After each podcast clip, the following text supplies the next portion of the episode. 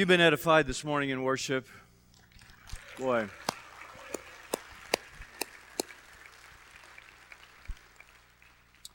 Folks, I was blown away last night when I saw these 80 or 100 young people up on the platform with their instrumental music and their vocal music. One of our core values here is to raise up worshipers of God from the youngest to the oldest. And when I look up here and see these young people leading worship, and I think about the fact that as a church, probably we're not going to retain all of these young people throughout their lives. They're going to go away to college, they're going to get jobs, move to other places, but the DNA of our church is going to go with these young people, and they're going to have a heart for worship that they will take into churches all around the country, all around the world, and that excites me the magnified, multiplied impact of our church on the world through these kids. Mm. Well, this topic this morning has to be the toughest one for me in this entire series. Until I come again, be encouraged. I'm thinking, are you serious, Lord? A person has to deny reality to be encouraged right now. Because beyond this bright, joyous Christmas holiday season looms a big dark cloud of discouragement. There are just so many negative things happening so fast. It's really difficult to be optimistic. During the first two thirds of this month of December 2013 alone, we've had so much bad news. A couple of weeks ago, the update came out about our new affordable health care. So far, about a half million people have enrolled, while six million have had their health insurance policies canceled. Many more are experiencing dramatic increases in their premiums. Then, just this past week, Phil Robertson, patriarch of Duck Dynasty, made statements made statements in an interview for GQ magazine that have been labeled as vile and extreme. He quoted the Bible, 1 Corinthians chapter 6 verses 9 to 11 and did a good job.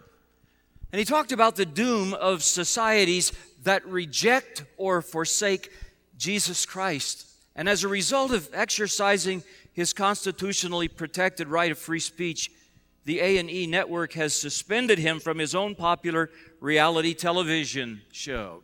So, Howard Stern, perfectly acceptable. Let's pay him millions of dollars. Bill Maher, he's trendy. Let's give him his own show. Phil Robertson, vile and extreme. Fire him. We're nearing the 2,500 mark in fatalities in the 12 year long Afghan war, with at least a decade yet to go, we're told. And at the same time, it has been reported that the enemy, Al Qaeda, is recruiting more aggressively than ever in several different geographical locations in order to escalate jihad. A U.S. district judge struck down just this month.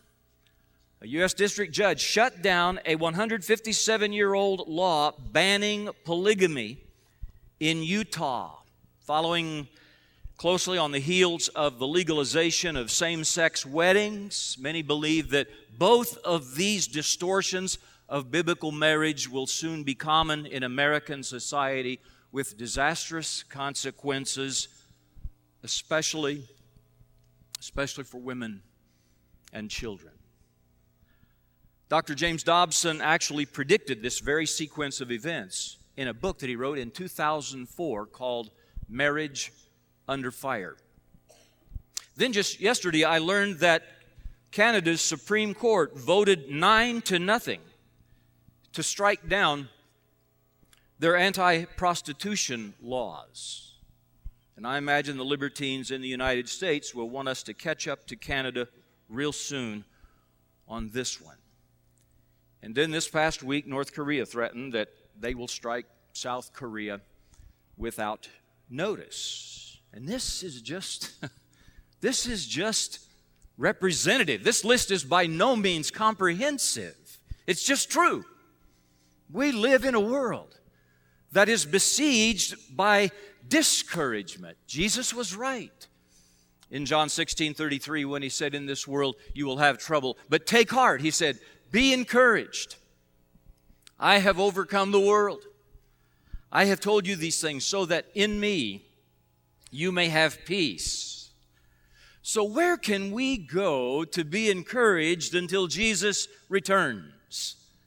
We need to go to our source book. Let's go to the only place where we can consistently have our inner lives fortified and renewed. Let's go to the Word of God. I want to take you to the most encouraging book in the New Testament the book of Revelation, the last book in the Bible. Right after the Apostle John's greetings and doxology in the first chapter, here's what he writes I, John, your brother and companion in the suffering and kingdom and patient endurance that are ours in Jesus, on the Lord's day I was in the Spirit and I heard behind me a loud voice from heaven like a trumpet. Now we know that this book of Revelation was written to Christians who were experiencing extreme persecution and perpetual perpetual discouragement. And John's revelation was given by the Holy Spirit to encourage these early Christians. They had already experienced the original Christmas and the original Easter. Some of the believers in the churches that John wrote to could have been eyewitnesses. And they had placed their faith in Christ and believed his promise that he would come again. In fact, these early Christians were expecting it in their own lifetime. And we are no different than they. As believers, we're not eyewitnesses, but we are faith witnesses of the birth and the life and ministry and the death and resurrection of Jesus. And we believe that he will return for his bride the church. But here's the question How can we remain encouraged until his coming again? And the answer? The very same way that Jesus helped early Christians to be encouraged by reminding them in the book of Revelation of the blessings that are theirs until he comes again. And there are seven of them in Revelation that we're going to lift out this morning and shine a bright light on and we're going to be encouraged on this weekend before Christmas, regardless of what's going on around us. So today, will you have ears to hear the loud voice from heaven like a trumpet? It's the voice of Jesus, and here's what he's saying. First of all, blessed is the one who reads aloud the words of this prophecy, and blessed are those who hear it and take to heart what is written in it because the time is near. Now, only the book of Revelation promises a blessing to any and all who read it and hear it and take it to heart. Of course, the scriptures were originally written to be read aloud in public assemblies because there were no printing presses for people in the first century. People could not have their, their own copies of Scripture. And it was that way until the invention of Gutenberg's press in 1439. Incidentally, the first printed text produced by Gutenberg's press was the Bible. And today, the public reading of the Bible should be an important part of worship in any and every church. And I hope you've noticed that I try each week to load my messages with Bible. And when I read the scripture, I try to read it carefully and with the expression necessary to convey its meaning. Listen, how much of the Bible you hear read in worship assemblies, how much of the Bible you hear referenced in a message will tell you a lot about that church. But it's not enough just to belong to a Bible based church. And it's not enough to faithfully read and hear the Bible read. The blessing of encouragement that Jesus promises here depends on taking it to heart. Folks, the reason for the deepening darkness in our generation, both in our society and in people's personal lives, is biblical ignorance. It is biblical illiteracy. people do not internalize the truth of the Bible. And as a result, they can't think, they cannot act in ways that will honor God and bless themselves. Besides the encouragement that comes to us from God's Word as we read it and hear it and take it to heart, we're motivated to daily faithfully be in the Word because it says here, the time is near. That's the motivation. The time is near. And the warning in this verse could refer, I think, to two things. Number one, John could have been saying to those early Christians, a bad time is near, because they were experiencing persecution, and perhaps the persecution was going to be accelerated. So it could be a bad time is near, or John could be saying the end time is near, referring to Jesus coming again. So these are the reasons why we internalize God's Word. Number one, because we don't know what tomorrow is going to bring us in this life. A bad time may be near. And we have to be fortified by the Word of God from within to deal with it. On the other hand, we don't know when Jesus will appear and when time itself will come to an end. Secondly, in Revelation 14 13, John says, Blessed are the dead who die in the Lord from now on. Yes, says the Spirit. They will rest from their labor, for their deeds will follow them. And at first reading, you know, we're a little confused about this. Blessed are the dead? really? How can that be? When we think of when we think of death, we associate that with sickness and suffering. We associate that with funerals and cemeteries, and these are not good experiences. Jesus once wept at a cemetery. The Bible calls death our enemy. How can Scripture say, Blessed are the dead? Well, the next part of the verse helps us. Blessed are the dead who die in the Lord. Death is not blessed, it's not blessed for everyone. Folks, People have got to stop lying to themselves about this. Now's not the time to go into it, but preceding this verse in the text of Revelation 14 is a very graphic description of the unhappy future facing those who have kept Christ and His church out of their lives. And this verse amplifies the fact that a person's relationship with the Lord makes the critical difference. And I've seen it literally thousands of times the difference that Jesus makes in a person's life. He makes a difference in the way people think. They think differently in Christ. Life has meaning and purpose. You don't see yourself as an evolutionary accident. You don't see yourself as ascending from lower life forms. We have significance, we have dignity, we have worth. I remember when my 64 year old alcoholic uncle, Lorne Idleman, came to Christ. First time I saw him after he'd become a Christ follower, he said, KD, I don't even think the way I used to. He changes the way you think, and he changes the way a person lives. Love, and joy and peace and patience and kindness and goodness and faithfulness and gentleness and self control begin to spring from the life of a person who comes to know Jesus Christ as Savior and Lord. The Lord's presence in a person's life makes the bad person good, the good person better.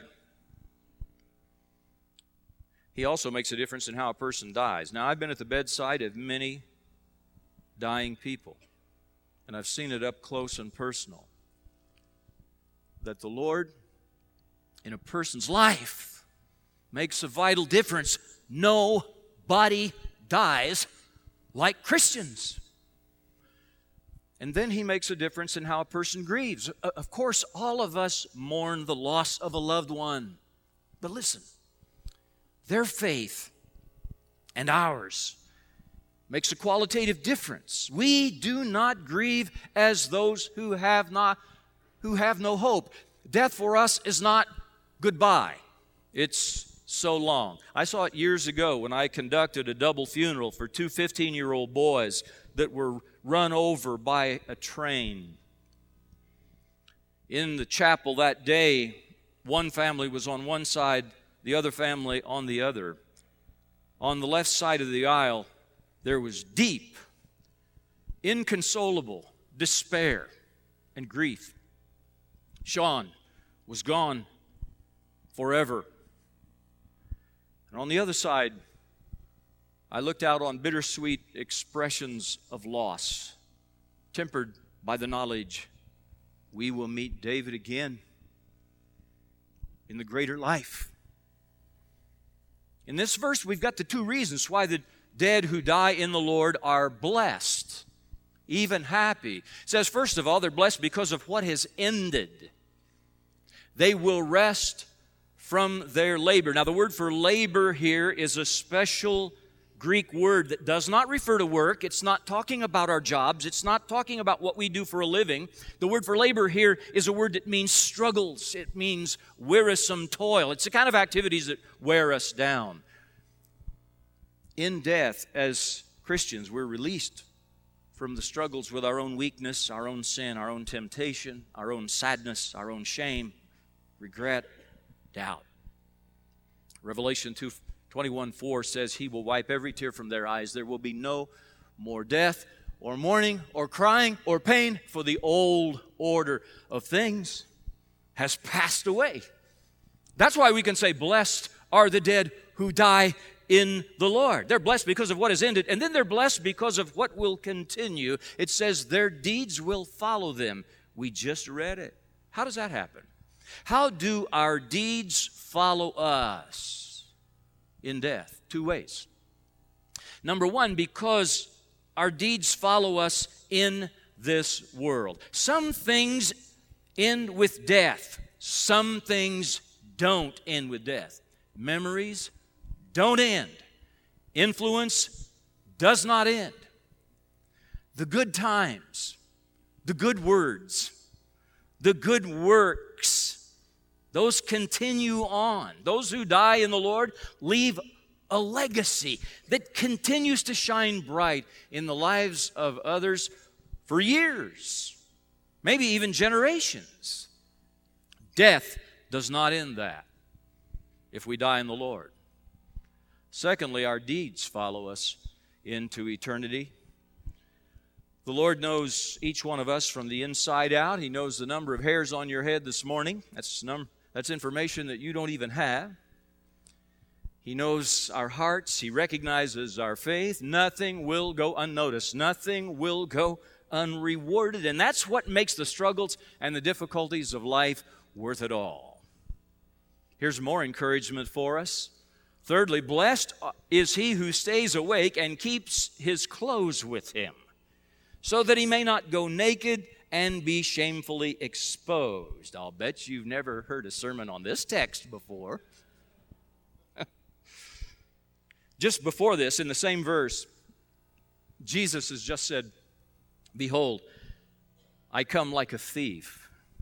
Revelation chapter 3, verse 3, Jesus also references his coming. He says, He says, But if you do not wake up, I will come like a thief and you will not know at what time I will come to you. So, you're blessed if you stay awake and you're dressed to go with the Lord when He comes again. Can you identify with what it's like to be unprepared for some event or some engagement? I wonder if you've ever been asleep and you woke up to realize that you have overslept, you have missed something very important. I can remember as a freshman in college, I thought the way you prepare for a final exam is to study all night. So that's what I did. And right before leaving to go to the test, I had about an hour. I thought, well, I'll just I'll just take a short power nap right now before I go take the test. Well, I woke up a couple of hours later in a panic, and it, it was too late. it was only because of the professor that I was allowed to finish. I know what it feels like to wake up and realize you've missed something.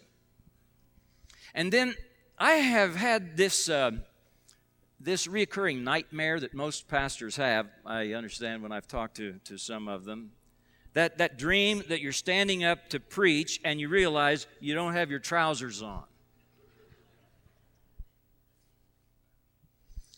And you're trapped behind the pulpit. And I'm telling you, I'd be in trouble with this pulpit here this morning. Feels awful. Doesn't it feel awful to be caught unprepared, to be embarrassed, to be ashamed?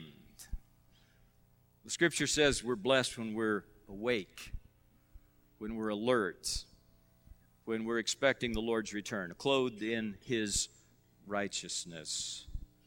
Fourthly, it says, Blessed are those who are invited to the wedding supper of the Lamb. This is chapter 19 of Revelation, verse 9. Is there a happier occasion than a wedding? Perhaps a baptism?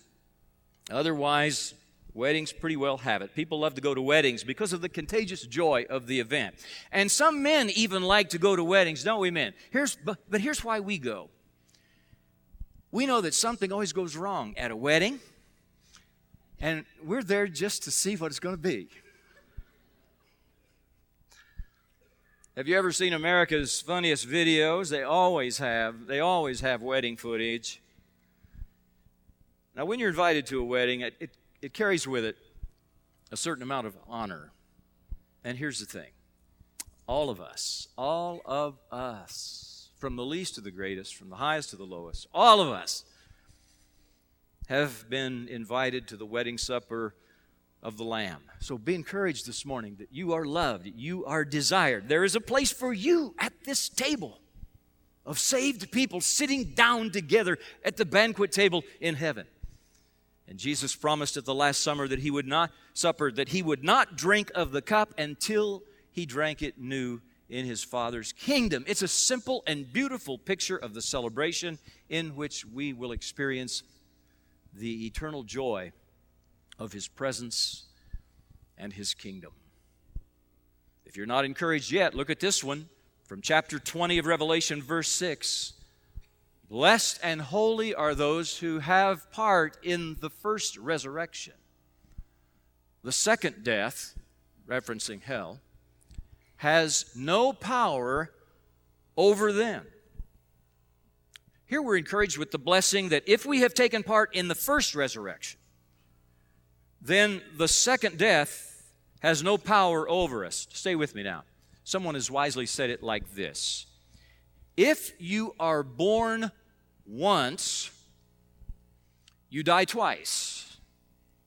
But if you are born twice, you only die once.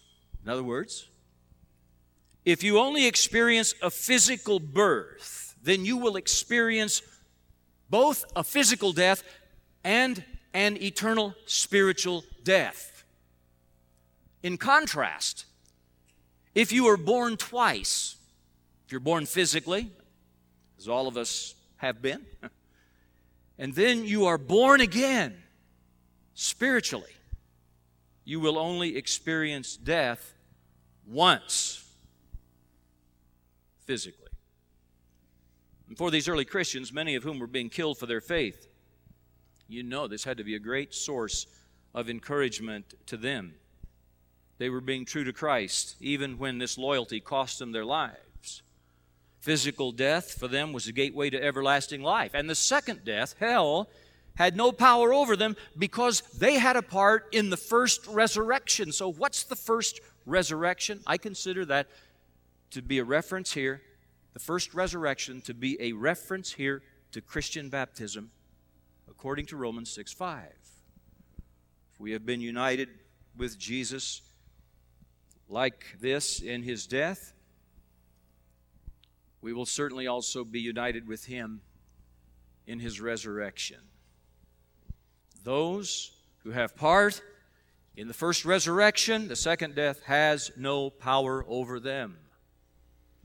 Now, sixth, I want you to see this one from Revelation 22, the last chapter in the Bible, Revelation 22, verse 7. Blessed is he who keeps the words of the prophecy in this book. And here again, Jesus has just said, Behold, I'm coming soon. His application is clear and plain. He's simply talking here about obedience.